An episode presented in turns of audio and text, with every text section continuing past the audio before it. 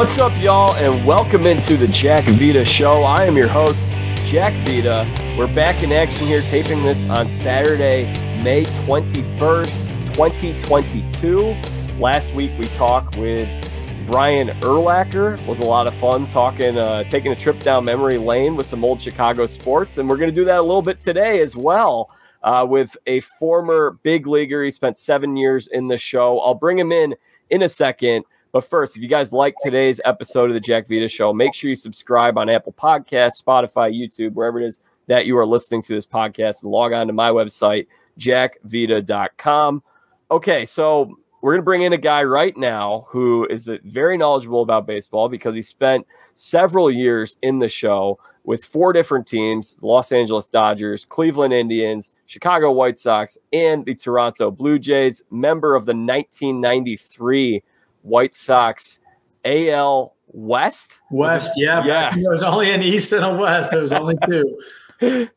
they were the division champs that year, and now he's the director of youth baseball for the Chicago White Sox. And in his spare time, he goes on podcasts like this one. He talks some uh, Big Ten baseball over the Big Ten network, maybe a pro baseball on the local Chicago shows that we got here. Please welcome Michael Huff.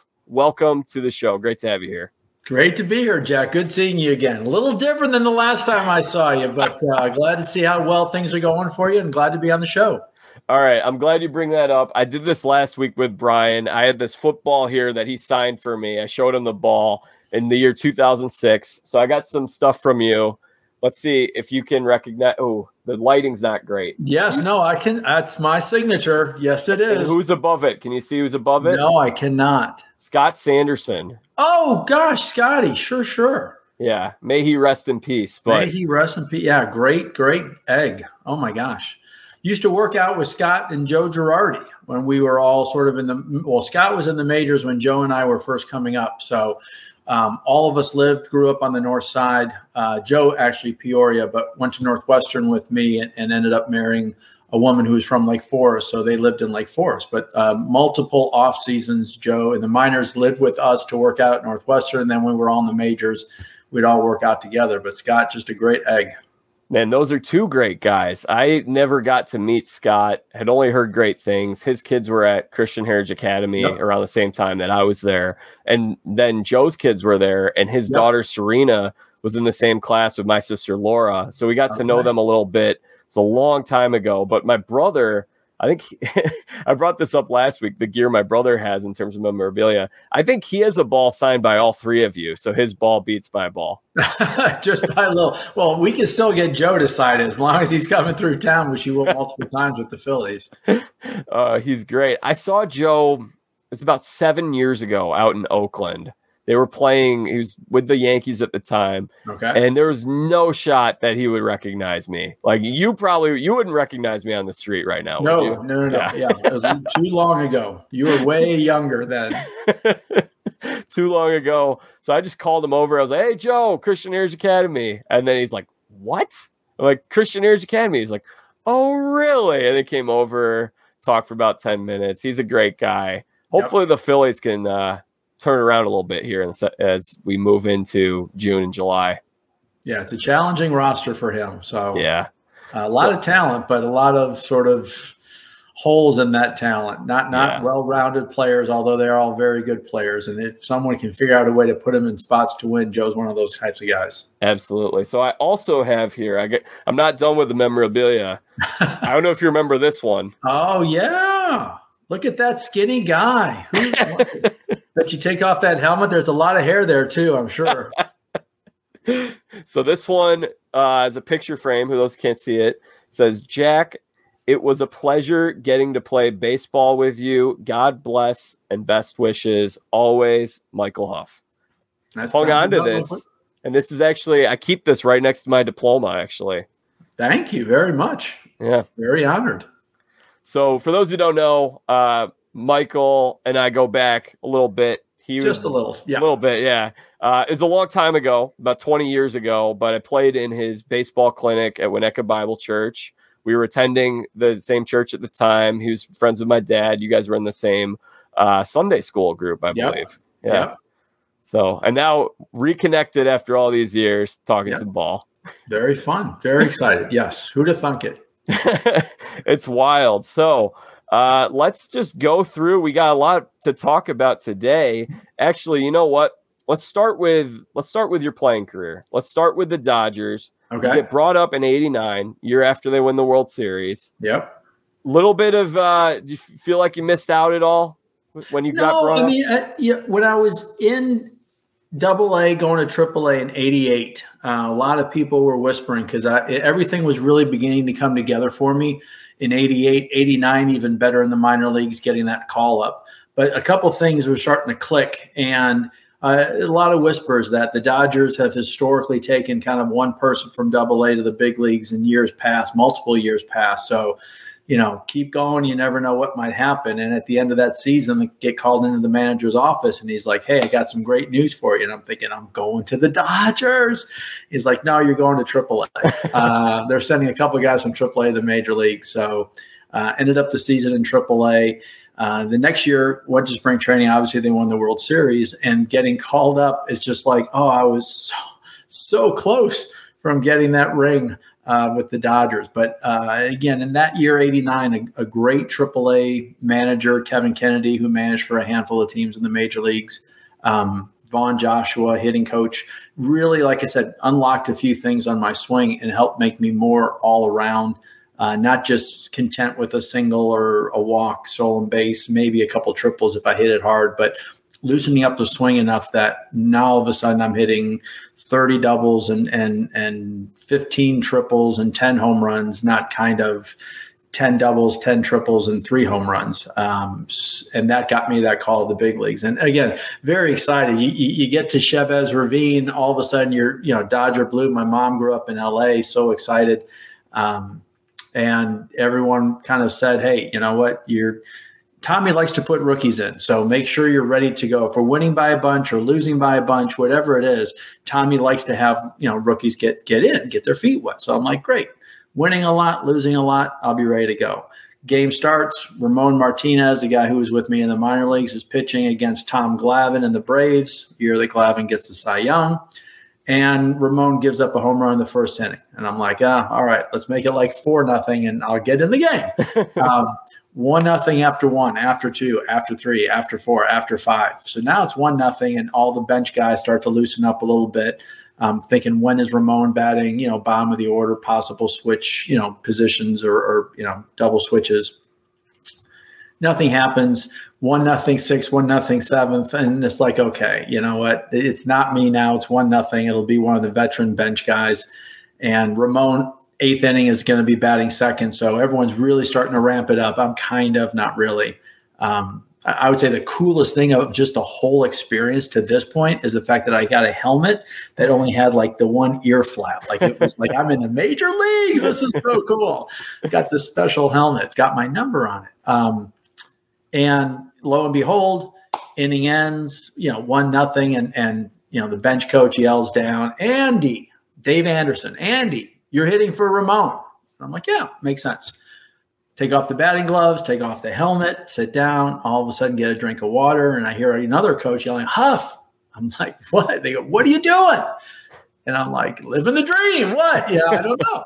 and they go, you're up. And I'm like, I'm not up. Anderson's hitting for Ramon. It's like, no, no, no, you're leading off. You're hitting for Scioscia.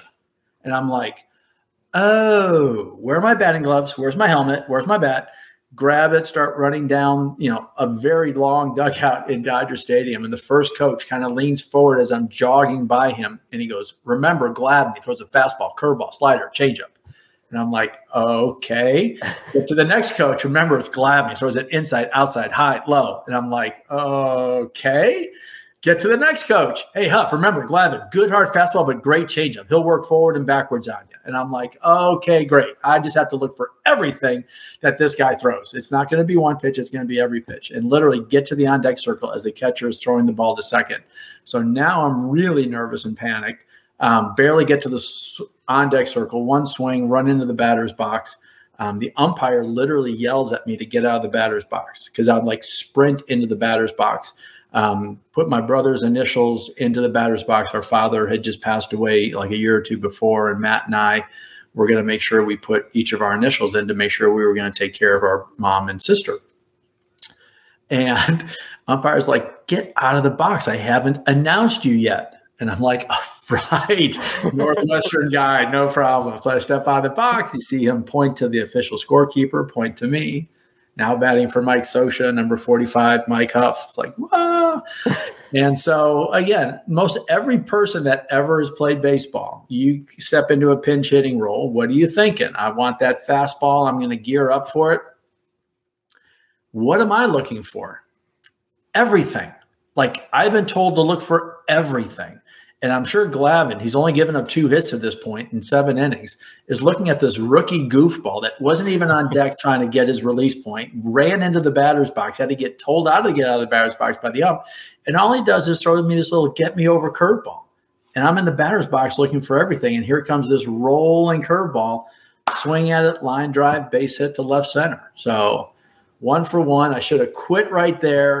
Um, it was very exciting. I still have the baseball, but you know, Los Angeles, I, I feel so blessed to have come up with them because they were so intent on education and teaching. We had three coaches at every minor league team. We always had roving instructors like Sandy Koufax and and Reggie Smith and Tommy. I mean, just incredible all-star Hall of Fame type coaches that would float around and not just be with us all year, but would definitely float in, you know, once every month. So um, felt really blessed. And, and, my time in LA, albeit very brief, just that one month, um, was was was pretty incredible.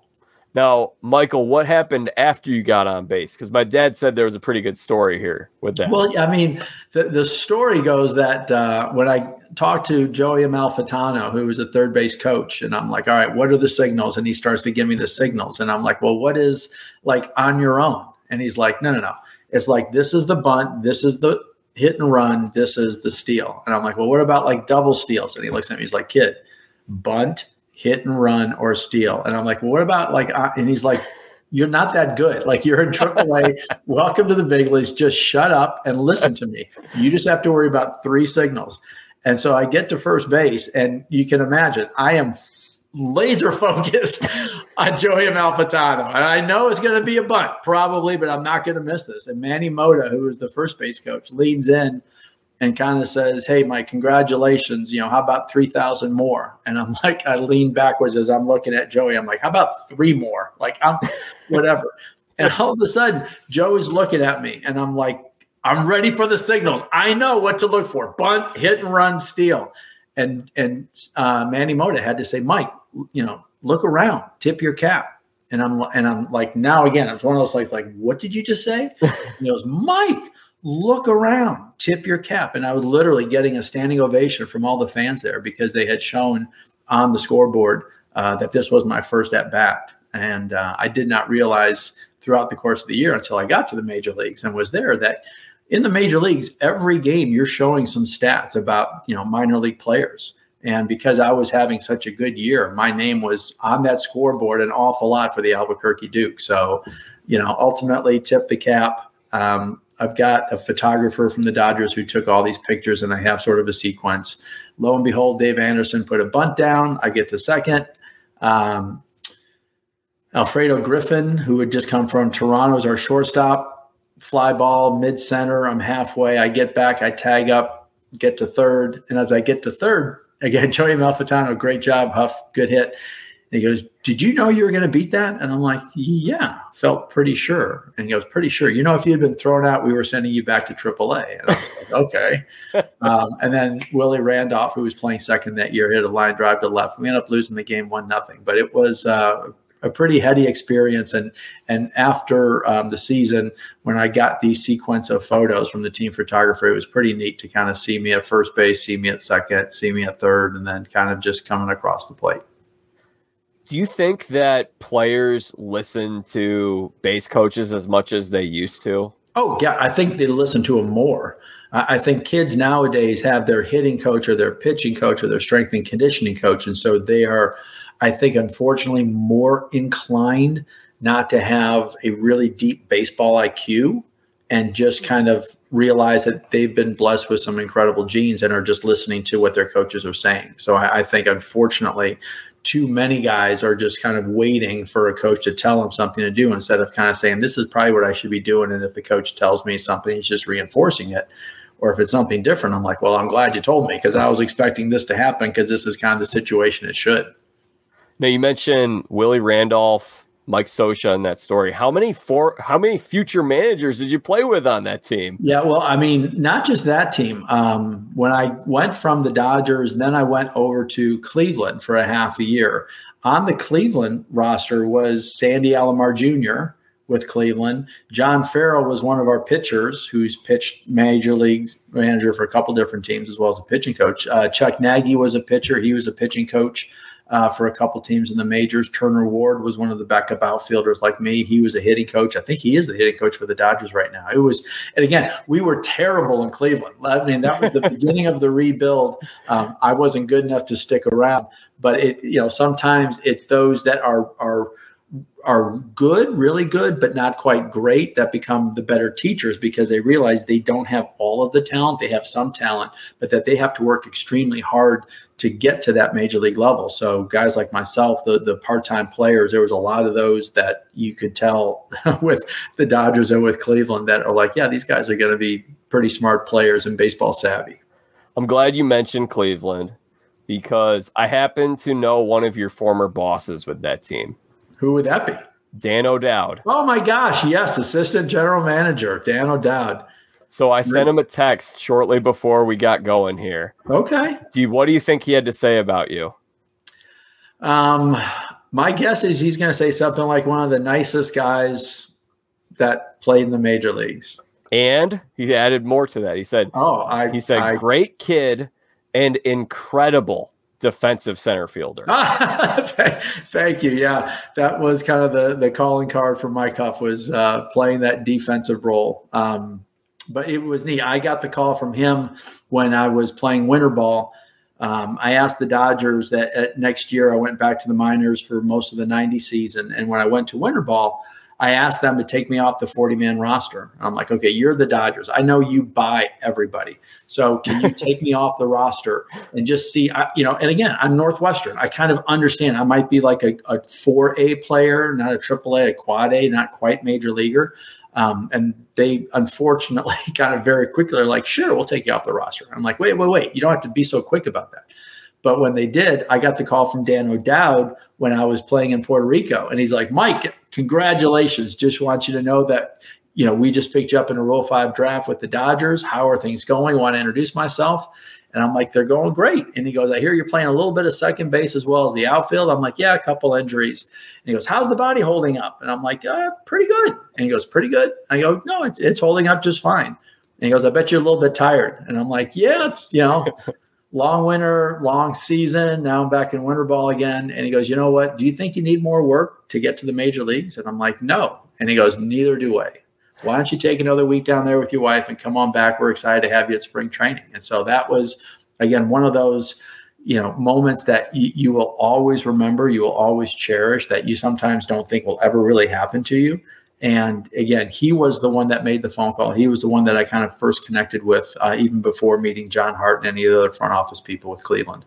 Wow, I didn't I didn't know that. I was just honestly I was connecting the dots because I was looking at the years of your career. I saw 91 Indians and I was like, oh, Dan O'Dowd was there at that time and he's a great guy. So I sent yes. that note. I didn't know he was the one that gave you the call. That's a pretty yep. cool story. Yep, yep, yep. He's doing a great job in the MLB network.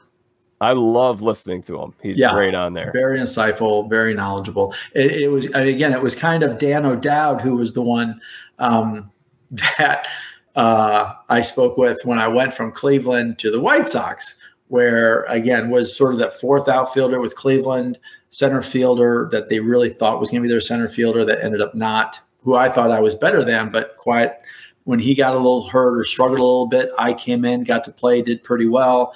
Um, and then he came back and kind of splitting time. I think he was first on the team in stolen bases with 14. I had 11 at the All Star break, but you could clearly see uh, you know, who's really better? Again, I thought I was. Um, and then they made a big trade and picked up Glenallen Hill and Mark Whiten from the Toronto Blue Jays. So now we have Albert Belle, you have Mike Huff, you have Alex Cole, you have Glenallen Hill, you have Mark Whiten, you have Turner Ward, you have Mitch Webster, and there's just way too many outfielders. So now I'm looking around the room thinking, I'm glad I play a little bit of the infield because I can be that backup infielder as well as outfielder. And um, at right before the All Star break, when both of these things happened, I bumped into John Hart at a dinner with my wife, and he was with his wife, same restaurant. And I'm like, you know what? I can leave. And he's like, no, no, no, you stay, you stay. We'll be over here, have a good time with your wife. Hey, would you consider living here in the off season? Like you're a great guy. You do all these little things. You do this community service stuff. And, and, you know, I hear great things from our community relations department. And I'm like, oh my gosh, of course I'll live here. But of course I'll live here. Um, and so went back to the table. Hey, you know, Cam, we, we're right here. We can stay, no problem. So, you know, they want us to live here year round, you know, blah, blah, blah, all really excited.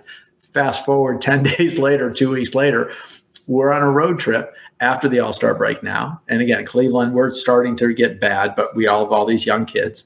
We have these two extra outfielders, and all, you know, I go out to lunch with a cousin, come back in, the phone is flashing. As I go to see what the message is, all of a sudden the phone rings and I pick it up and it's Dan O'Dowd. And he's like, Mike, need you to go to Mike Hargrove's room. You got to sign some paperwork. And I'm like, oh, am I going back to AAA? And he's like, no.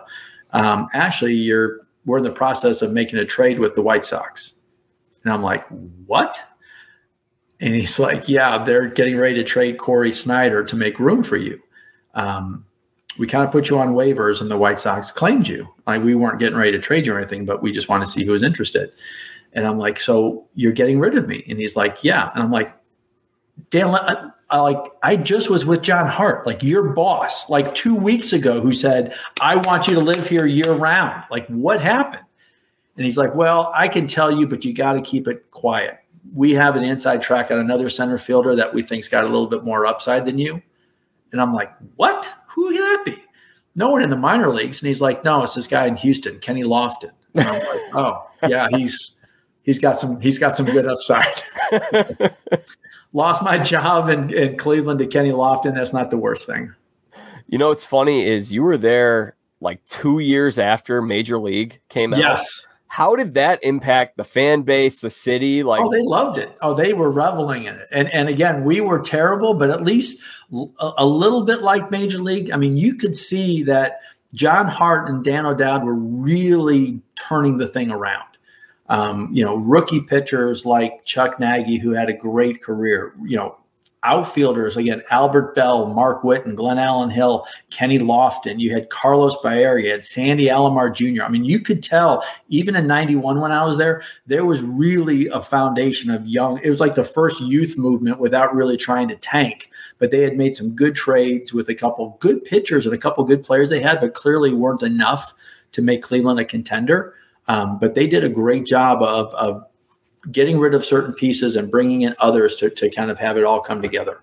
How did you like Cleveland as a city, as a place to live? Uh, you know, it, it was nice. It, it, if you like a big city, it's not for you. But for me, it felt like a third of the size of Chicago, where you and I grew up. So yeah. you're right on the lake. You've got the downtown right in the middle, all the suburbs around it. Um, it, you know, and it's Midwest town, so you you kind of had those Midwest, you know, some white collar, some blue collar. So I actually I really liked it. Um, it felt very comfortable. It, it, it it's it was going to be challenging because my wife was from Dallas, I was from Chicago, some big cities, but I think we would have acclimated ourselves just fine. I went there last summer. It was the first time I I did a little ballpark trip, and I went to Progressive Field, and so I was only there for maybe like four hours, five hours I really liked Cleveland. It reminded me of just like you said, like a smaller Chicago. Yep. Lake Erie looked really nice. I didn't actually get on the beach, but it looked very it looked a lot like Lake Michigan to me. It and is. the yeah. fans are amazing. Like that might be Cleveland fans might be the best fans in all sports. They they love their teams, even though yes. the teams have not delivered. They've got that one championship a few years ago, and that's pretty much been it for yeah. sixty years. Yeah. Um, but I, I, would agree. I, I, think they do have some very passionate fans. I think that you know, again, they're loyal fans too. They're not going to waver and vacillate and go one team if theirs isn't doing well. They're going to stick by them. So yeah, my time in Cleveland was was was fond memories. So then you get over the White Sox, and you're part of the '93 team that won the division. Something that I think is a little interesting is the Cubs really don't seem to be a team that traditionally has celebrated and brought back teams. So, for instance, next year it'll be 20 years since the 2003 team that almost went to the World Series. I would be shocked if they brought that whole team back and celebrated them. Like, it's just not something the Cubs do. And I like that the Sox bring you guys back and do all that stuff because I think I saw you in 2018 they did 25 years. Oh yeah, yeah. Oh, you were oh, out oh on the gosh, field that, that was day. So yeah. much fun. Yeah, yeah. I was at that game. I think it was the Royals, but yep. like that is really cool. I like how they do that stuff. Yeah, and again, I think that stems down from Jerry Reinsdorf. I think everybody knows Jerry's loyalty, um, and again, everyone some everyone knows Jerry's loyalty to a fault. Sometimes it's like, okay, you don't have to be such a good mensch. You know what? You can let some people go, even if you think you may have wronged them. Um, but I, one of the things I think Jerry's very connected to the community, and when he hears the community rallying around our team in 93 the 2000 team you know the, obviously the 2005 world series team the, i mean he's going to make a point to saying to his community relations to his marketing department to his corporate partner department and say hey we're going to keep these guys on our radar whether it's five years 10 years 20 years and we're going to make sure that as our fan base gets older those that now are fathers of kids we want to make sure that we can make them feel like kids again by bringing these teams back and and and obviously hoping that that team that year is good so that their kids, when they're there, now they have their memories. Now, when you got brought over to the Sox, did you grow up a Cubs or a Sox fan? I, I again, this sounds kind of strange. I grew up both. Um, I was born. I don't think parents, it's that weird, honestly. Yeah, maybe not a lot of people admit it. Uh, yeah, but uh, was born my parents' sophomore year in college at the in Hawaii. They both were at the University of Hawaii. Both of them were athletes. So from Hawaii to California to Chicago to Boston, where they both got their masters. Dad got his at Harvard in the business school. Mom got her master's in education at BU, and then back to Chicago.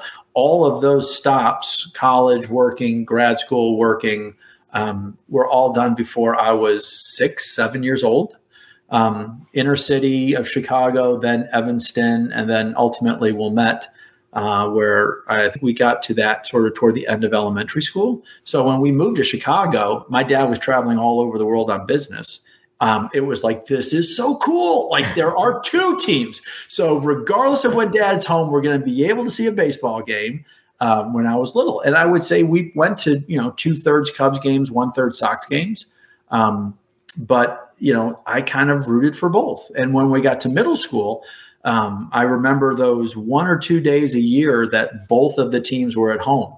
And so all of the friends in Wilmette, we would get together and save up money, $10, ride our bikes to the L in Evanston, a dollar on the L, to get to Wrigley, a dollar for a bleacher seat, a couple bucks for a dog and a Coke, dollar on the L to get to Comiskey, a couple bucks for a dog and a Coke, dollar to get in, and then a dollar on the L to get home.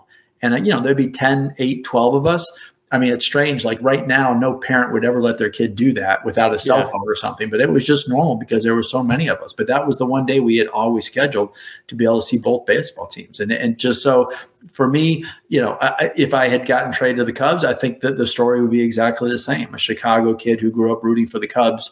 Um, me going to the White Sox was huge. College, you know, high kid growing up in Chicago rooting for the White Sox, uh, and then getting to understand the organization. And obviously, I'm sure we'll talk a little bit about what I'm doing now at some uh, later in the yeah. broadcast. But um, kind of neat to be able to sort of finish, you know, my professional career, so to speak, um, in the front office, doing some cool things for the White Sox. So yeah, it was it was pretty neat coming to the White Sox, and especially again, Cleveland. We saw we were bad, we were not good. Um, but again, just the beginning of the rebuild, uh, and the Sox at that time had a lot of the young kids already here. They had sort of that foundation. We had a young Jack McDowell, a young Alex Fernandez, a young Robin Ventura, a young Frank Thomas, and you had those veterans like Carlton Fisk and Tim Raines, um, a young Lance Johnson, a young Joey Cora, you know, a middle of the road Ozzie Guillen, a guy that had been there for a little bit, not a lot, but a little bit. So, I mean, there were a lot of neat pieces, and they were, or we were at that point in 91, sort of in second place totally focused on Oakland. As I got to the team, they're like, Oakland is the team we've got to beat. So we, as I got here after the All Star break, it's like let's focus on Oakland. And all of a sudden, we got ahead of Oakland, and then this other team in our division, Minnesota, somehow like was right there with us as well. And then when you know September hit, we felt really good that we had Oakland behind us, but Minnesota was now three games ahead of us. It's like, wait, wait, wait. Like Minnesota's not supposed to be any good. You know, we'll catch them at some point, and we never caught them. And obviously, Minnesota had that magical year and that magical run, winning the World Series. But um, it was pretty neat to go from a team that was truly rebuilding to a team that was a contender, and then being back in Chicago was awesome. And I know you spent a little bit of time helping Michael Jordan. Oh, how, yeah. how was that? Well, the, the two claims to fame I'm going to have and might be on my tombstone is that I was the guy that would pinch run for Bo Jackson. Now, in parentheses, we'll say that was after he had his hip replaced, but I was the guy when Bo came back to the White Sox, whether he was DHing in the third at bat he got on base, I would pinch run and sort of finish up the game, or the few games that he would start in left field. Again, seventh inning, third at bat if he got on base, or even if he didn't, it's just like Huff, you're out there defensively, seventh, eighth, ninth innings shut us down. Um, so 91, great coming in. Uh, 92, opening day right fielder, get injured, as does Dan Pasqua and, and, half the team. So as good as we were supposed to be, nothing really happened. 93, now we have Ellis Burks right as well. We're a great team. We're going to the playoffs. There's no playing time.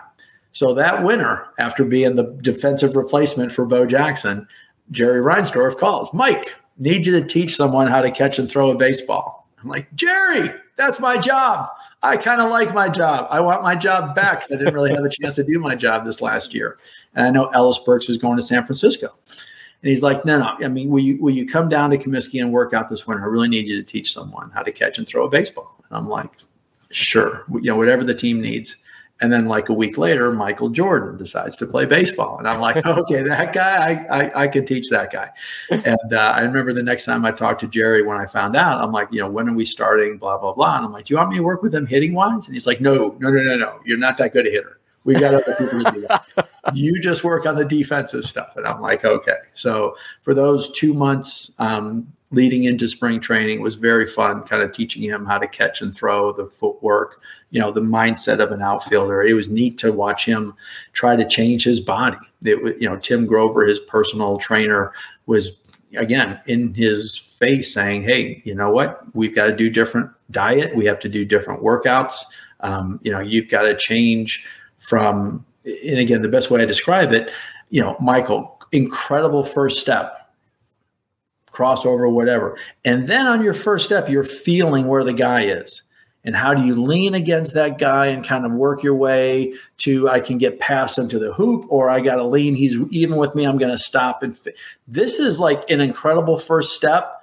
And then your next nine have to be even faster because all you're worried about is going from first to second, or all you're worried about is getting from point A to catch the ball point B. You're not feeling someone. You can't kind of massage this. You have to go from zero to 100 and get that fly ball or steal a base or something. So it was neat to see his transition. And to his credit, you know, he worked incredibly hard. Now, he was terrible in the beginning. I'm not afraid to say you don't as great an athlete as he was you can't step away from something that long but by the time we got to spring training you could see market improvement and even when he was in double a and everyone talks about the fact that he only hit 200 eh, yeah okay yeah but of the three double A leagues, that one was the most difficult, had the most talent from other organizations. And, and he had over 50 RBIs.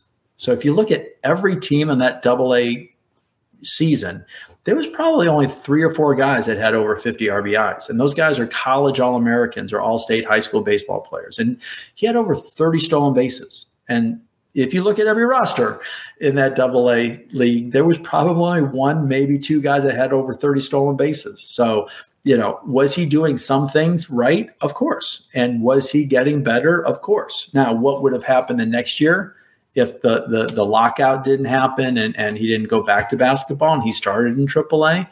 I don't know. And, you know, one of those great questions. Um, but if he had hit – not 200, but call it 240. He hit 250 in the fall league. If he had hit 240 in AAA and he had 60 RBIs and he had 35 stolen bases, guess what? There's a lot of guys that get called up from AAA that have worse numbers than that. So I think we all probably would have thought he would have gotten there because of his name. But if he had put up those types of numbers, I mean, th- those warrant a call up.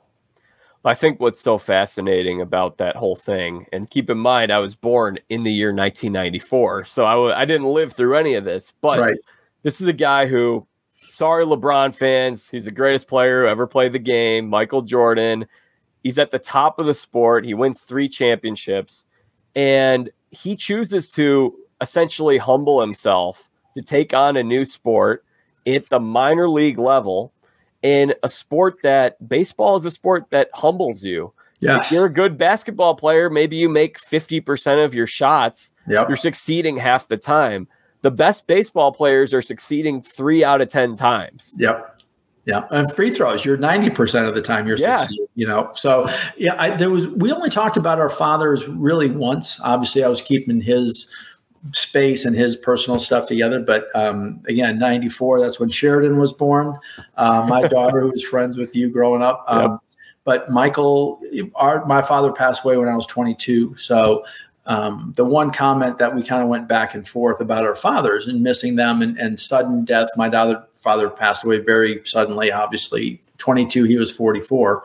Um, but uh, he, I, I, remember him saying that his father told him, you know, Michael, you are a, one of the unique individuals of this decade that may be able to truly do anything you want. Like you're smart enough business wise, you've got good people around you, you're athletic, incredible talent. You have, you know, great um, financial wherewithal. You know, promise me there will be no regrets.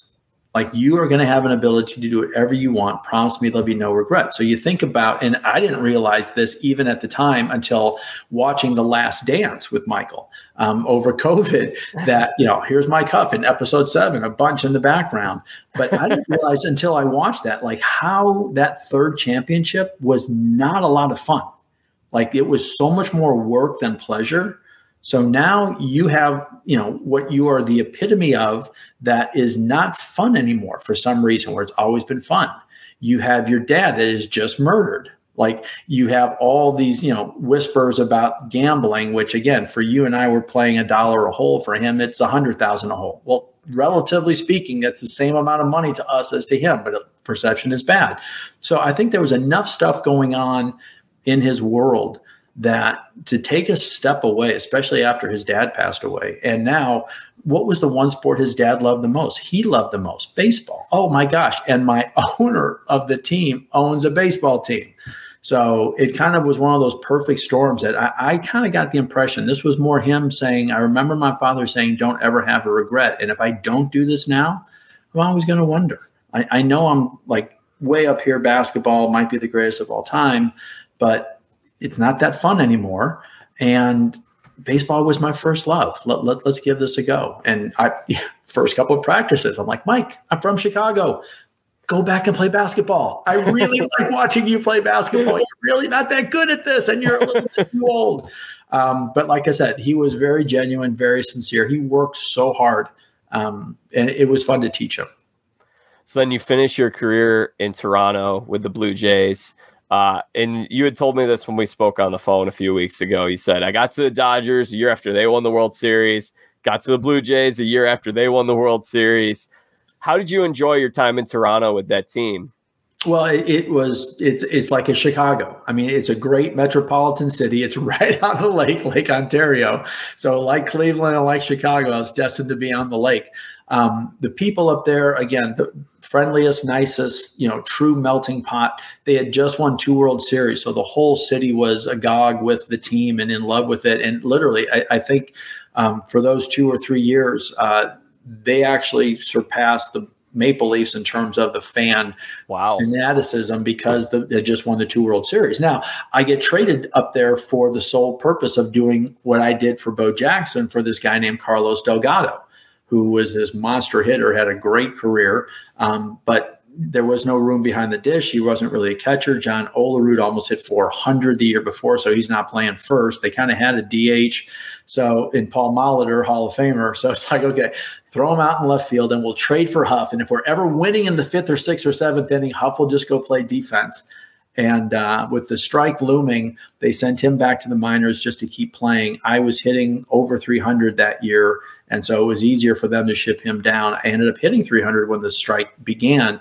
But the, I, immediately when I got there, I understood how and why they beat us in the playoffs in 93. As good as we were with the White Sox, they were just a little bit better in terms of the way they managed the playoff process, the way that they just made it truly a routine um, game where, you know, Gene Lamont, who was our manager in 93, came from Pittsburgh, been in the playoffs a bunch with Jimmy Leyland.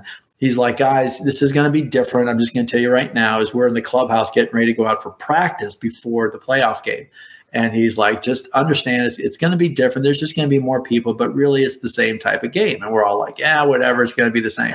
We walk out of the clubhouse, you know, into our dugout, and like there are three deep photographers everywhere, like on the field. And I'd like look to Warren Newson, another backup outfielder. I'm like, Deacon, yeah, this is different. This is just different.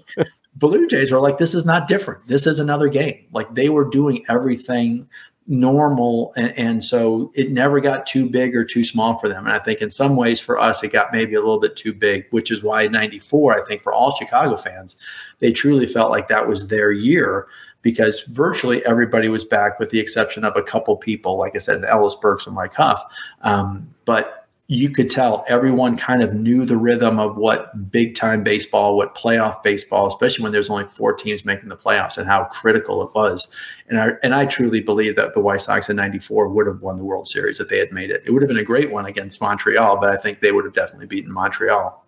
You answered the question without having to make me ask. So I got one last thing on the Blue Jays. Okay. You know, you and my dad met at church. And yep. I had read that that team had a lot of Christians on it. The team yes. chapel was a big thing. Uh, that was the case. Yes, I mean, I was the the chapel leader for the White Sox, and when I go over there, you know, just one of the first days or meetings, I'm like, you know, who's who's going to lead the chapel? Is there any Bible studies going on? And there's like, oh yeah, Joe Carter's leading the chat. I'm uh, like, like Joe Carter, the guy that hit the home run to win the World Series, like the All Star Joe Carter. They're like, oh yeah, yeah, yeah. And, and Olerud is going to be there, and Molitor leads kind of a Bible study just for minute. I'm like, wait, wait, like the future Hall of Famer Paul Molitor leads the Bible study. Yeah, yeah. And John Olerud. I'm like, wait, wait, the guy that almost hit 400. Like, the, I'm like, okay, I can, I can tell these these guys and this team again has that ability to say, hey, as cool as it is to play Major League Baseball, there's something so much bigger. And, and there's such a you know a bigger reason that we're on this planet. So you know we are going to lead by example. You know no one was sort of leading with the Bible, but everyone, the minute somebody asked a question, was there to answer it. And um, you know, so there was that like closeness to that team. And then the other that just kind of blew me away was on the first road trips. I'm like, all right, so where are the card games? Which are the ones that I can't afford to be in? Which are the ones that like I can't afford to be in? I like reading books, so I'm going to read a book, and I, you know, I, whatever. And they're like, well, these guys play cards, these guys watch movies, and then there's always the bridge game in the back. And I'm like, what? Bridge. I'm like how do i get into that? And they're like well it's kind of hard because it's only four. I'm like but i i want to be in it. So does anybody else want to be in it with me? But it was ed sprague the third baseman who went to stanford. It was joe carter john olerud paul molitor myself and uh, the sixth person and we would always just kind of rotate in and out was um who was the sixth person? I think it was i think it was uh, dave cone so now I'm like, all right, these guys are cerebral as well as faith based, as well as they know how to like Joe Carter, like on an off day would rent like a laser tag place and invite all of the players and all their families and just rent the place out for like three hours and the kids and the parents. And so he again knew there's a time for fun. There's a time to laugh, you know, and, and there's a time to focus on work. So, you know, it, it, it was a great experience. And then after hitting 300, what was my reward? We're moving Delgado to DH. Molitor is, you know, kind of retiring. He's moving on. And uh, but we have this other kid in AAA that we think is going to be better than you. So you get to be the fourth outfielder again, not the starting left fielder, because Devon White and Joe Carter still going to be starting. And the guy was named Shawn Green. And you know, Shawn only made like 150 million dollars in his career. was like a five-time All-Star. So I'm like, yeah, that guy's better than me. It's okay. So it, it was a fun career. Um, getting to be a part of you know some pretty neat experiences along the way and, and kind of I jokingly say fooled four teams before the body truly started falling apart and it was time to move on. You mentioned that you led the chapels for the White Sox. What that how much preparation went into that? What was that like? Uh, it really wasn't much. I, you know, it was um, talking to the the chapel coordinator in each town when we were on the road. It was making sure through the clubhouse manager that we had some space that we could meet, you know, and then what time was it? And then just making sure everybody knew on Saturday that, you know, hey, this is happening tomorrow. If you want to join us, great. If not, um, with the White Sox, we did one Bible study, just kind of, you know, some guys that, again, as as the chapel, as the as the leader, you're just kind of coordinating. Hey, we're going to go to this hotel room. You know, it's going to be mine this time. It's going to be Lance Johnson's this time. We're going to meet at eleven o'clock in the afternoon or in the morning, and we're just going to go for an hour reading you know Philippians or reading Ephesians or something like that. And it was it was one of those that was more um, with the White Sox at least, a, a little bit with the Blue Jays. You're two thirds, maybe fifty percent, two thirds talking Bible, and then one third to you know fifty percent talking life and you know how is everyone's relationships going? How is everyone's family going? Like is anybody struggling or do they have a wife that's struggling or kids that are struggling? And how can we help and understand that this is a sacred place? We'll keep it between us but then it doesn't have to be you who might be having something wrong with you know communicating with your wife or one of your kids acting out. I can or someone else can then say to the front office hey how do we get a counselor for you know a kid and just quietly kind of make sure that that player has some resources in Chicago or in Cleveland when that person is from, you know, Arizona or from Washington or from New Jersey, when they're not going to know any doctors or anything because you've just in Chicago for six months.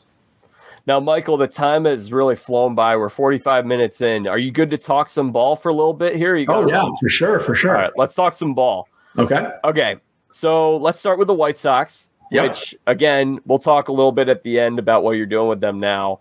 But they're right now at I think they're 19 and 19. Yep. Yeah. So they're right around 500, but they are in the AL Central. So they're only three and a half games back of the Twins. What's going on with the Sox right here? They have a minus 27 run differential how are they going to kick it into another gear to get back to where they were and what they were looking like for the first half of last season?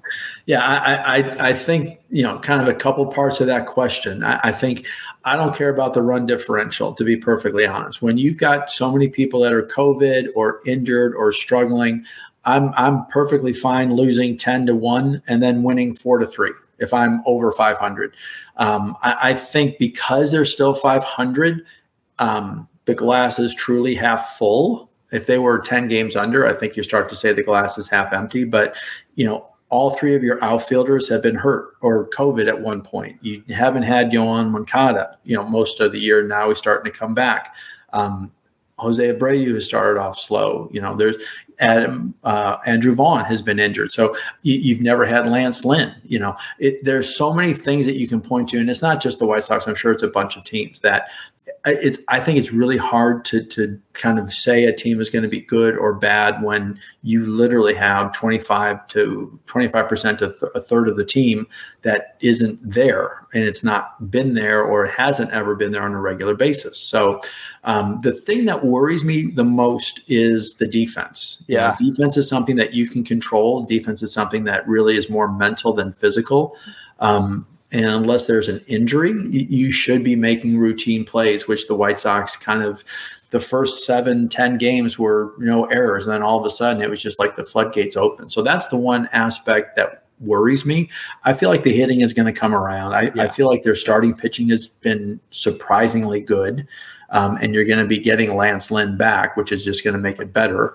Um, I think their relief pitching, again, has been spotty, but I think they're too good not to be good.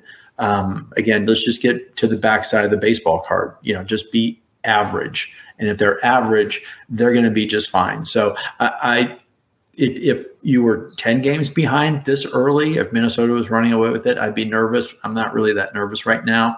Um, ask me in a month. uh, if we're still 500 a month, I think I still might say I'm okay.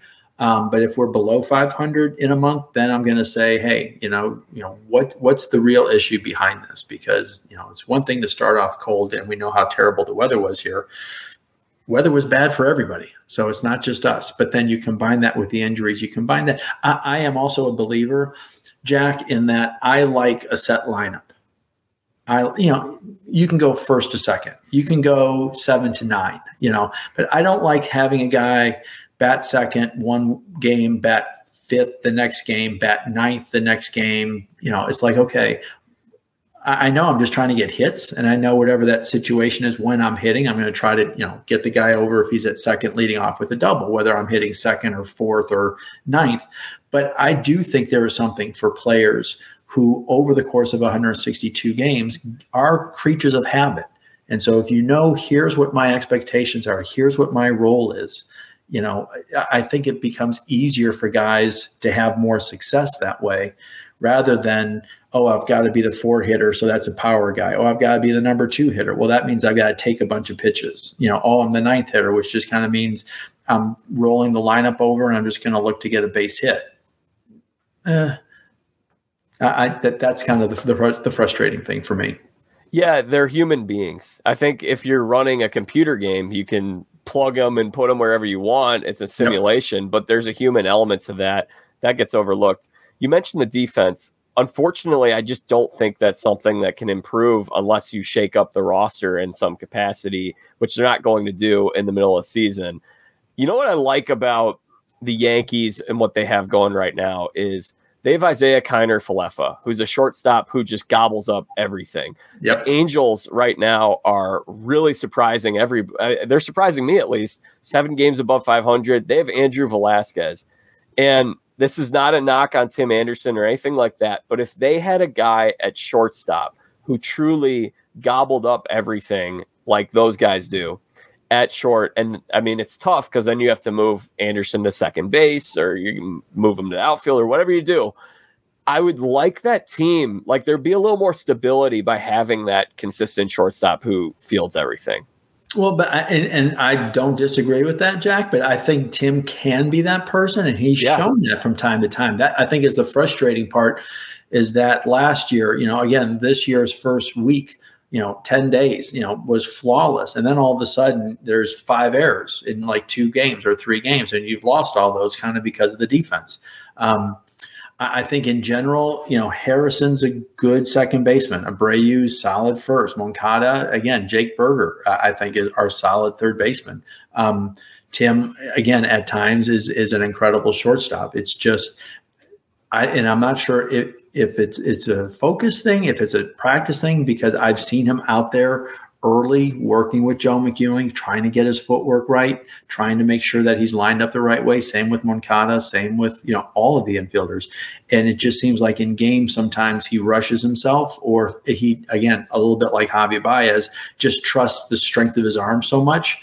He just gets his body a little bit out of whack. And, and when that happens, as you know, if you're off a little bit, deep short, that's going to be a lot by the time it gets to first base and Abreu's off the bag. So, um, yeah, I think that that's going to be a challenge, but um, it's interesting that when Tim gets into those weeks or those months where all of a sudden you realize after 30 days he's made, you know, two errors and the team is all of a sudden winning, you're like, okay, so it's there. Like, can we just make that all the time? Um, but I think he takes on such a bigger role within the White Sox in terms of the team leader, in terms of the batting average, in terms of so many other things. That's where I think sometimes he just loses focus just for that fraction of a second when that ball is hit when he's had so many hit to him because he's thinking and doing so much more than just focusing, like you said. All I got, I'm I'm here for one reason. That one reason is to catch and throw a baseball. If I hit, that's icing on the cake. Now the Central's an interesting division. The Tigers yep. are really disappointing me. I thought they yeah. were going to be a. I, I thought they'd be the second best team in this division behind the. I did too. I thought I thought them and Minnesota were going to be battling for second. Yeah, and then the Guardians are around 500, and they're actually doing it in an interesting way. Home runs are down. We'll talk about that in a little bit. Home runs league wide are down, and the Guardians have the best contact rate. They're a team that's putting the ball in play. And actually, the story with them for years has been that the pitching staff has been the strength. Yep. Pitching staff is underperforming right now. Yeah, exactly. And their bats are what's keeping them in the mix here. Yep. Um, yeah, I, again, a, a, little bit of a shock there. Um, Cleveland's such a history of great arms, even from people that you weren't really expecting to be that good of a pitcher. All of a sudden, they are that good. Um, and, and, again, I think it goes back to the uh, the baseball is different, without a doubt. I mean, the baseballs are now in humidors, like that is changing them. You know, uh, the the flight of the baseball is less. You know, it, it's just it, it's a fact. It's not an, an opinion. Um, you look at the StatCast when exit velocities and launch angles and balls from two years ago versus today, same everything, and the ball is 10 feet shorter in terms of its overall distance. So, um, not getting through the infield as quick, not getting into that gap as quick, not getting over the fence. So your your batting average is naturally going to go down a little bit. Um, but I I like you said, I, I'm I'm surprised Detroit is struggling as much as they are. Um, not surprised that Minnesota is where they are, but I just expected the White Sox to, to be not 500 to at this point be, you know, five to seven games over 500. Well, you touched on something that's very interesting here. So the home run rate, this is from earlier this past week. We're looking at 0.96 home runs per nine innings, which is the lowest start to a season since 2015. But also on the flip side of that, what I, I was not like I guess we couldn't have predicted that they're going to do something in baseball. Maybe we could have because they keep changing it every couple of years, it seems. yeah. But what is really surprising to me is that the strikeout rate, we're now looking at 8.37 strikeouts per nine innings from the hitters. That's the lowest since the start of 2018. So, in theory, what we're getting right now is a little bit of a throwback style of baseball. You're not seeing around 2017, 2019, that era, all of a sudden Scooter Gennett hits 30 home runs. Yeah. A lot of guys who anyone with this launch angle revolution could hit home runs. Now it's really the big the big sluggers are hitting the home runs and everyone else is going to have to put the ball in play. Right. And that's how you're going to have to win games. And for me personally, I find that brand of baseball more exciting. Oh yeah, I do too. It, it, it, there's a lot more strategy, a lot more action. I mean, all that, everything you're saying is, I, I totally agree with as well. Um, it it, uh, it it is, like you said, interesting that the ball seems to change from time to time. And again, I think a little bit of you know management saying how do how do we make the game more fun. I, I think another thing with those stats that I would love to see like what was the average temperature in April two years mm. ago, four years ago, six years ago. I think this year we had such bad weather. Oh, yeah. I think that also kind of played into it a little bit. Um, not a lot, but I, I think again that that got a little bit of a factor in terms of why the home runs have been down so much. Now we are having the lowest league-wide average batting average. It's 234. Um, so that's not great. We'd like to get that average up.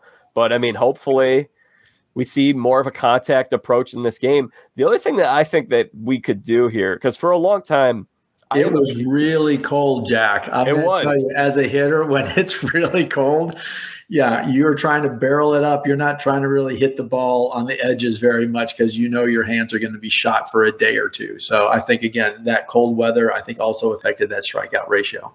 Now, Michael, do you like how they are adapting and changing some things to make baseball potentially a more exciting product oh, for yeah, the fans? I, I do. I do. I, again, I, I, I am. I like the pitch clock. I, I like having a batter stay in the batter's box. You know, I'm don't. I don't know if you call it old school. I just don't understand how guys step out of the batter's box and preen for 30 seconds to a minute before they get back in and to get themselves mentally ready for the next pitch. I mean, again, this goes back to what I said earlier. I think too many of the kids that are coming up have someone that's telling them what to do all the time instead of understanding, okay, ball one, guess what? He's going to have to throw something middle in or middle of the plate. Ball two, you know what? He's going to really have to throw something middle of the plate. And now I can really focus on one pitch and almost one location versus stepping in ball one. Okay, wait a minute. Was that a slider? Okay, if that was a slider, what let me think about again what my coach saying next pitch when he throws a slider next pitch might be a slider he's probably all right now i get all that information now i step back into the batter's box 30 seconds later it's like no no no you should just know he threw that slider away and it's off the plate. Guess what? He's going to have to come to the middle of the plate. So I might just say, screw the slider. I'm just looking for a fastball middle of the plate because it's 1 0. And all of a sudden he throws another slider. Well, if it hit the corner, who cares? Right? Good pitch. Um, so I think a, a, lot of the guys, if, if you shorten that clock, you get people moving more quickly. Again, I think for the pitchers, you don't have much as much time to get all that energy back and max velocity. You know, it, we talked about my first at bat, you know, against Tom Glavine, who won the Cy Young that year. You know, he and, and Maddux and, and Smoltz, you know, they could throw low 90s, you know, but they didn't. You know, they could throw a mid 90s, but they didn't. They realized if I'm just throwing it 89, 88, 89, 88, the next time around 92, the guys are going to be like, what the heck was that? All right because now all of a sudden I'm working hard soft in actually multiple levels of hard soft rather than 95, 95, 95, 96, 94, 95. It's like, okay, everyone's going to time that up. So if there's some things that Major League Baseball can do, and like I said, the pitch clock, I think, is one of those to say to the batters, minute your foot is in that batter's box, you can take the left foot out to look at your third base coach, and that's it. Get back in there and get ready to hit the pitch clock results are in so far for this year in minor league baseball. The game average game time in minor league baseball last year, three hours and three minutes. Now we're down to two hours and 35 minutes. So we're basically yeah. cutting a half hour of the game. And the, the runs are essentially the same. Last year we were averaging 5.11 runs per game. Now we're averaging 5.04. So essentially yeah. the same amount of runs, the same yep. amount of action. Yeah. We're just getting rid of the dead time in between. And for me, like, I think people are wanting to talk about, oh, well, why do you want to make the game shorter? Yeah, for me, like, the games don't need to be shorter. I don't care. It's more just having a more action packed. Yes. Having a, having constant yep. stuff happening. It's not right. about, oh, we need to be at the ballpark 30 minutes less. Now, maybe it helps as a television product in some capacity, but I mean, the other thing I think is really interesting, if you look in the real the Major League Baseball rule book, you're supposed to call a ball if the pitcher doesn't throw the ball in 12 seconds if the bases are empty. Is it really? That's a rule no. in the Major League Baseball rule book. But if we put a clock in, we'll actually empower these umps to enforce right. that. Right. It, and I think this is going to be, and the other thing I think is funny, people are going to say, oh, well, that's not how baseball is played watch a game from the 70s, watch a game from the 80s. Yep. You played in the yep. 90s. Did you notice the game starting to slow down at that time? The, uh, there were just a couple pitchers. I mean, the, it wasn't so much the pace of the game because you had four of the five starters, pretty much three of the five at least, that were getting the ball back on the mound, like let's was signal like Dave Cone, Dave Stewart, those guys in Toronto, Jack McDowell, Alex Fernandez, like they wanted the ball and they wanted to come right back at you. So, like I was around more of the players, but all of a sudden you started to see one or two others that, for whatever reason, they just they wanted more time. They they need again they needed to get more cerebral or they needed to get like that energy a little bit more energy back to try to make a perfect pitch and it just I think as a hitter, it, would frustrate you a little, frustrate you a little bit. Um, but it, it, I think, like you said, it was just the beginning of starting to see some of the games slow down. But there was still so much action, and and you know, I don't really remember you know too many two to one games. Um, but I remember a lot of five to three games. I remember a lot of six to four games that seemed to move quickly, and there was one or two home runs that you know some of those came in, and you know the only time pitching coach went out there is if the guy was really, really, really struggling, and then the manager was out the next time and he was gone. And then the next time that you needed to make a change, it was the manager making a change. But typically, you know, it it happened once or twice, not five or six times a game that you're switching pitchers. I think all this stuff is going to end up being good for the game of baseball. And I think I one more thing that I would add in addition to that, in terms of And I think part of it is like at the end of the day, I feel like I'm still a purist. I'm still a traditionalist. Like I don't want to change the game too much. Right. I think there's some ways that you can adapt, like that line in Moneyball, adapt or die. Yep. Personally, I think the NBA would be smart to do something with three point line because I think the new brand of NBA where they just shoot threes not appealing to me anymore. I don't watch. Yeah. And I think if you're if you want your league to continue to gain and grow popularity and maintain its fans, think you got to do some stuff to adapt. And so the one other thing that I would do is I think they got to do something about this play where the guy steals second base, comes off the bag for one millisecond, one frame on the instant replay. Right. He's holding the glove on him. So I don't know if you implement a new rule where you have half a second of safety if you come off the bag, or if you, I, they, I think they're going to make the bases bigger. That could also help with that. But I think well, that, yeah, I, I, would say, like, you know, to that point, I, I do, I, I kind of like the way they have first base for the young kids where there's the base in foul territory and a base in fair territory. And that way you're never going to have a collision at first. You're never going to have that interference from a runner going to first base on that last step where the catcher hits him. And it's like, dude, I have to be in fair territory on my last step. I can't be in foul territory and step on the base sideways. So you're saying I it, I impeded the throw, but I have to take my last step there. If you have that foul base, then you're as the player you're running right through it and the first baseman has his space i think stealing you know as long as you say someone initiates a slide feet or head and the hand or the foot hits the base before the ball gets there then if the foot pops up you're still safe like if you just say i got to get to second and i can be off the base if i beat the baseball you're going to have people sprinting, stepping on second, running into left field. No, no, no, no, no. you got to slide. But if you slide, again, whether feet or head first, and like you said, now I hit that, but all of a sudden my my hand popped up for a second and he tagged me as my hand popped up and before my elbow hit the base and I'm out. No, my hand got there before you tagged me. So I'm safe. And if something pops for a fraction of a second, yeah, in all likelihood, come on, you know, I'm coming in hard. Like that, that's something I could live with. Yeah, I just think the thing is, is as it is now, there's less incentive to steal bases and try to stretch that double into a triple, right. and that's an exciting portion of the oh, game yeah. that we don't want to lose. Very true. So, all right, let's see what else we got here. Now, the Twins are in first place. Are you believing in the Twins? You think the Twins are legit? Yeah, I think they are. I don't think they're better than the White Sox, but I think they are a much. I, I think they're playing back to where they should have been last year.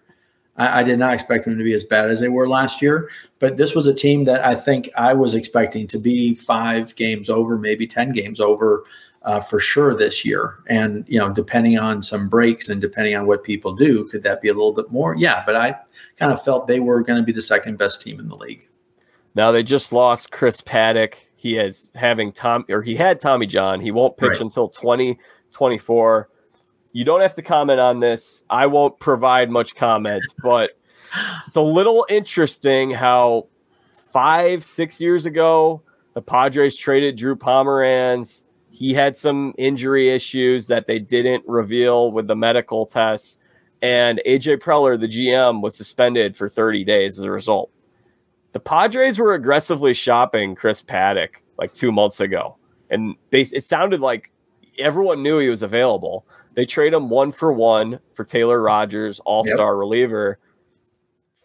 Paddack gives him five starts and is having Tommy John. Yeah, it's a little little fishy. Little yeah, fishy. I mean it, it's one of those. It, it is the velocity down, and you're self scouting and saying, you know, he's not the guy that we thought we saw in the minor leagues, but every test shows he's fine when he's fraying, so to speak. And maybe they don't do the full test that could show the fray. It's just a bigger test.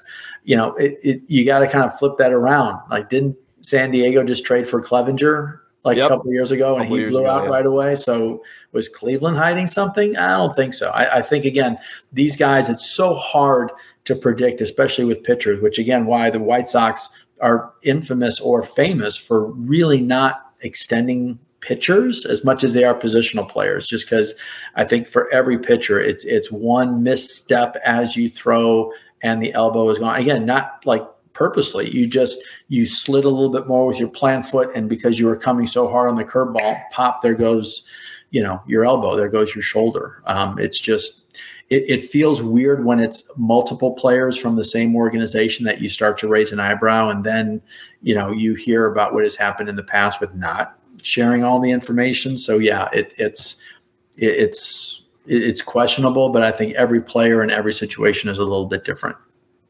All right, let's run through who would make the playoffs if the season ended today. We've got the Yankees leading the AL East, Twins leading the Central, Astros leading the West. Your wild cards right now, if the season ended right now, Angels, Rays, Blue Jays. You like the Sox to win the Central. Yep. Are there any other teams right here that are in the playoff mix that have greatly surprised you? And are you buying stock in them?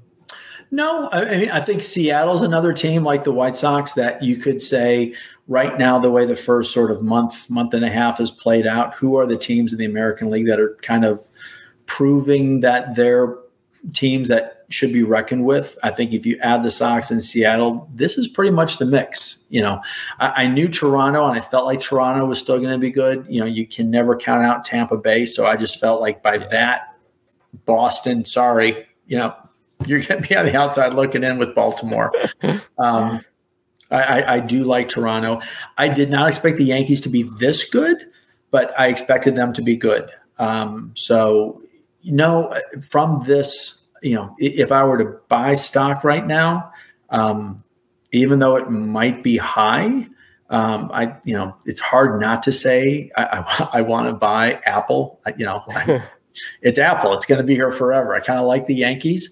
Um, but Houston now with Verlander back, you know, it just I, I, think that is such a powerful hitting lineup, and they've been there and done it. I, I think the Yankee contingency really wants to face Houston in the playoff to say, okay, if you don't get to bang on any drums or anything, let's see how you really fare against us. Um, so, yeah, of, of the teams you mentioned, I'm not sure there's any stock I would be buying more than the other, but I think New York is definitely playing as good as as anybody in the entire major leagues.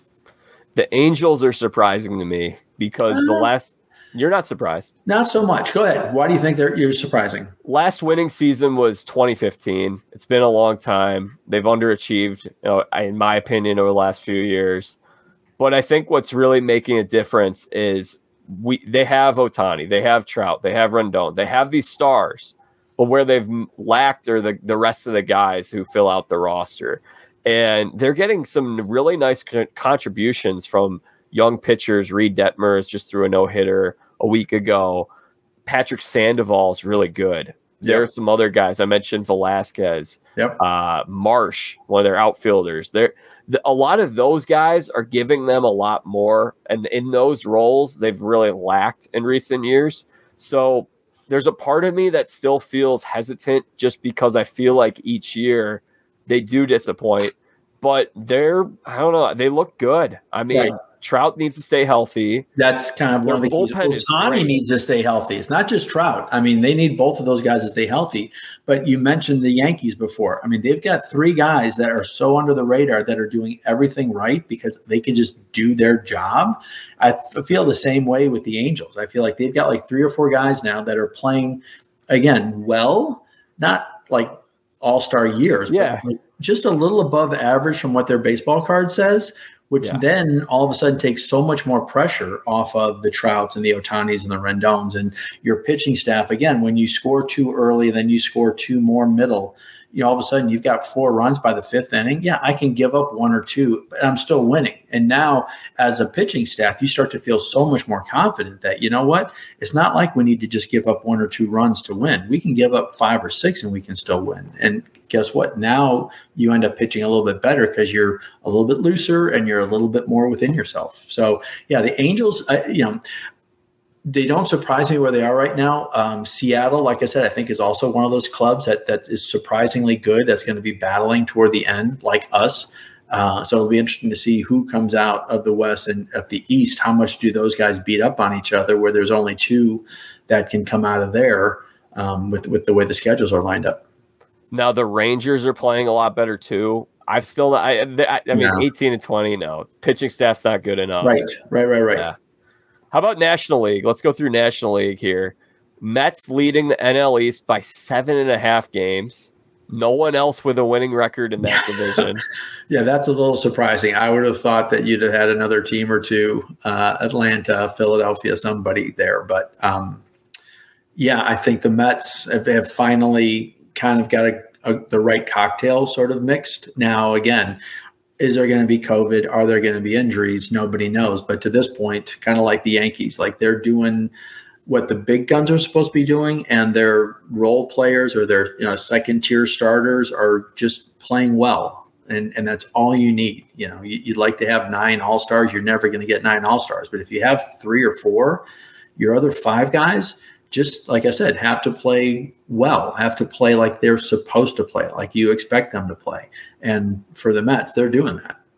I like what Buck brings to that team. And I really like seeing some of these veteran managers because – few years ago, the trend was the opposite direction. Right. Let's bring in let's young, young, young. Let's go young. Yeah. Who's a puppet to the front. Analytics office. guy. That's yeah. the, the GM's the GM's like right hand man, so the GM can kind of be on the field. No, I think Dusty Baker was the guy. I mean, Maddon was kind of that early. Um, but he had won the World Series. It had been a while. But when Dusty came back in with the debacle in Houston, and I still can't believe that they were allowed to keep the World Series trophy. I think it should have been stripped. But um, by him coming back in, I think that gave people like Buck, you know, an opportunity if they wanted to to come back and manage because I think he proved with that team that you know what an old voice can work. Now we can look at the White Sox. You know, is Tony's voice working? I think last year he should have been the manager of the year. I think with the Thank injuries they had and the COVID that hit that ball club, like he did an amazing job. And yes, there were two or three times that he's like, I didn't know that was a rule. And then he's a freaking attorney. Like he's the smart guy. But you know, so many new rule changes with the clocks and the extra innings and didn't know something. Okay.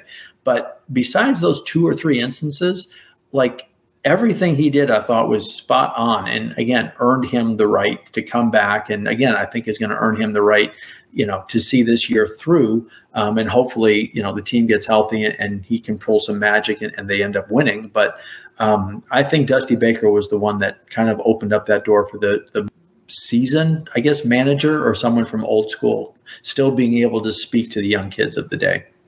Michael, I'm getting a little tired of these Phillies fans that are talking trash about Joe Girardi.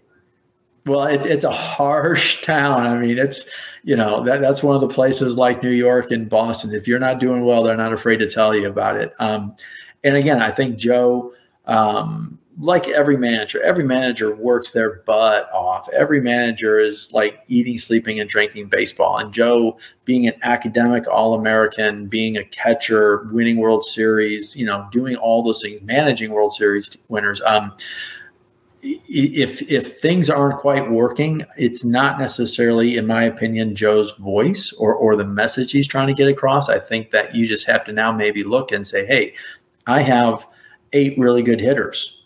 I have eight really good hitters. I don't really have a defensive club. I don't have a club that has flexibility. I can't move someone from one position to another if some guy gets hurt. Like I have eight guys that can do eight things, and that's it and that becomes really challenging for a manager. So, um, again, you, when you take on a manager's job, you know it's a temporary job, whether it's two years or 20 years.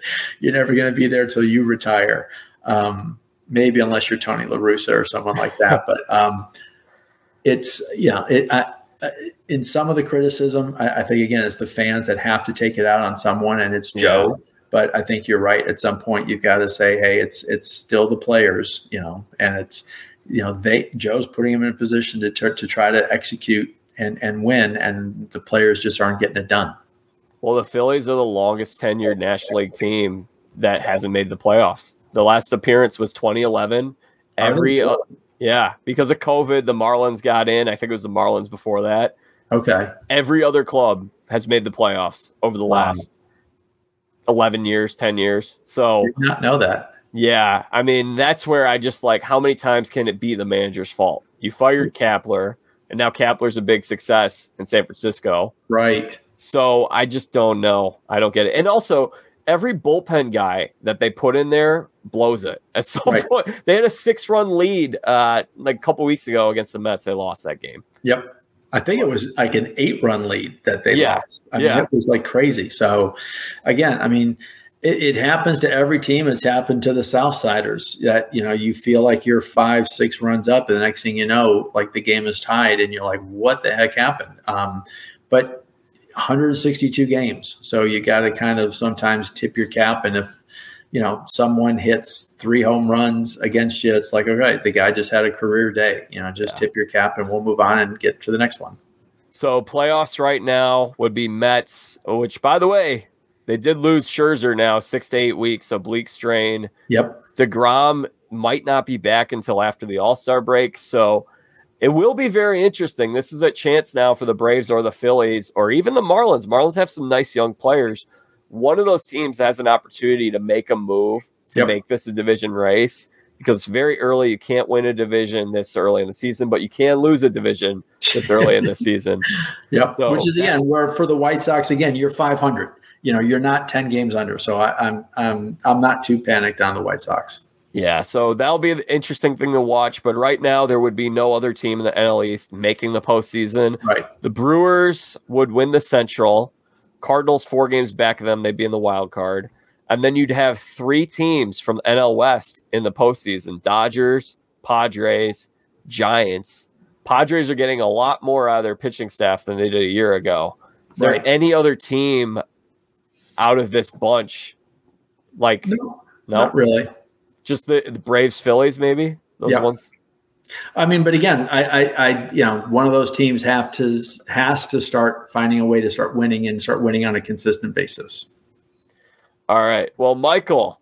Uh, oh, one more thing I want to touch on. Adley Rutschman called up, number one prospect in all baseball. So it'd be fun to watch. It will be fun. I got to see him uh, doing some work for the Big Ten Network when Minnesota went to Oregon State, uh, lost in the region out there, but got to see him in person and talk to a couple scouts. And sounds like he's the real deal. So for the people in Baltimore, uh, I'm long awaited and uh, much anticipated. And I hope they realize he's not going to win every game by himself. Let and he's going to fail a lot. Like you said, baseball, you're still going to fail 70% of the time if you're an all star. So let him kind of get his feet wet and just kind of learn how to manage that pitching staff and, and get used to major league kind of caliber everything. Oregon State, number two in the country right now. Yep. Solid ball club. Great program up there. All right. Well, Michael, this was a lot of fun talking ball. Why don't you tell us about what you're working on right now uh, with the White Sox, with the Big Ten, and how people could get connected and check that stuff out? Well, the biggest thing I would say, you know, I get to do this stuff for the Big Ten Network, having gone to Northwestern during the spring, where I'm covering the games, doing sort of the ESPN wrap up show uh, after games at, at you know 10 o'clock at night, covering all of the, the series that go on uh, over a weekend night or a weekend day. But for the White Sox, what's really cool is I oversee again director of youth baseball. Um, there's about three or four things that White Sox do for kids that I oversee from events at the ballpark to the left field kid zone where there's three levels of interactive games that the kids can run against Tim Anderson and run into a padded glove. Uh, some batting cages. We have instructors. I oversee them uh, that do the instruction. Uh, we also have a jersey program where the White Sox will literally provide jerseys to entire leagues. Um, it started with four. We're up to 26 now. Um, inner city as well as the suburbs, Northwest Indiana. Um, Valpo. West. Well, we're in Crown Point. Okay. Um, Crown Point, uh, St. John, um, Dyer, and Hobart. Um, but like I said, it's so fun to to be able to provide different either dry fit for the T ballers, one button or full button jerseys that either have the SOX or the SOX or the White Sox script or even the South Side City Connect different colors so that every team has got this cool look to it. Um, and then the last thing is, is is the is the youth baseball where we do camps and clinics in the summer. A whole bunch of them, like over the ten weeks, we'll do fifty four camps, uh, anywhere from four to six camps a week, three in the morning, three in the afternoon, where you know kids are learning. You know, and these are these are the little leaguers, the five to twelve year olds. Um, you know, we're progressively on Monday through Thursday. You know, teaching them hitting, throwing, fielding, base running, game situations. Everyone that is in the camp, it only costs 159 bucks, gets two tickets to a Sox game. You get a backpack full of White Sox swag, which is very cool. Uh, just go to whitesox.com slash play and just type in, you know, click the icon that says summer camps and click your zip, put in your zip code, and the camps nearby will pop up. So it's pretty cool. And then for that youth training and that youth camps, um, excuse me there, sorry about that. Um, we do training. We have enough instructors that we teach travel teams, other organizations' travel teams. We help little leagues running first practices, doing coaches clinics. Um, myself, Dan Pasqua, former teammate with the White Sox, really do a lot of stuff there. Um, so for the in-house, there's lots of camps, lots of programs that we do specifically for some of the Jersey programs, but others as well. And then we do have travel teams. Now, we are an organization that does not go crazy. We're not going to have 12 at every age group. We're not going to start them at six years old. We typically only have high school age travel teams. Um, but we've dipped down to the 13, the middle school, 13 and 14 year olds, so that once you age out of little league, if you're truly, you know, want to get you know a chance to really learn serious serious instruction you know we have travel teams so we have tryouts 13 through 17 year olds um, your seventh eighth grade and call it freshman sophomore junior years and we are putting kids into louisville into usc northwestern notre dame like we big Division One schools um, across the country. Uh, we just had the game at Northwestern last Tuesday, the 17th or 18th, where we had one kid playing for Notre Dame, and now we have three kids playing for Northwestern, kind of group photo and stuff like that. So that's that's pretty special. But I think for both myself and Jim Adduci, again, who oversees that, former major leaguer, um, son, former major leaguer, the neat thing is when we have the kids that are making or are getting a chance to play ball at the D3 level. A, kid who all of a sudden has gone to a junior college and then transferring out of the junior college to a D2 level. It's not that you have to be the best player in your community to come try out for us. You can just be someone who's kind of pretty good that really wants to try travel in, in a more serious way. And our goal is to A, help you make your high school team and have a great high school season. But then if you want to keep playing, we will help you find – that right slot, whether it's a D3, a D2. If you're a crazy academic kid, we'll work with you on finding those academic institutes. If your whole family is from the Southwest, we will help you find the schools in the Southwest because, you know, your dad was the one of the 12 kids that moved from Phoenix up to Chicago. Um, but you have back, you go back there all the time.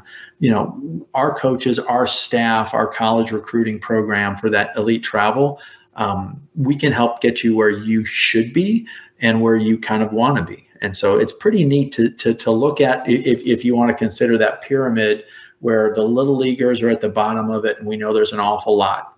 White Sox are committed there. The middle of the pyramids or that Jersey program, the White Sox are committed there. The very top of that triangle where you have that elite travel, the White Sox are committed there.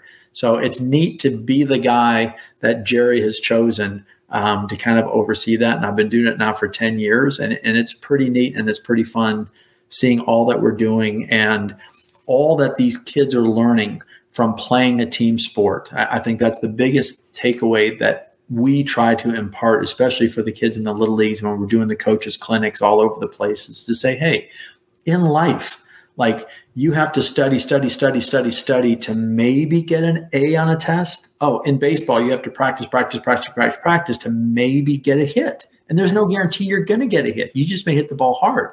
That's kind of life.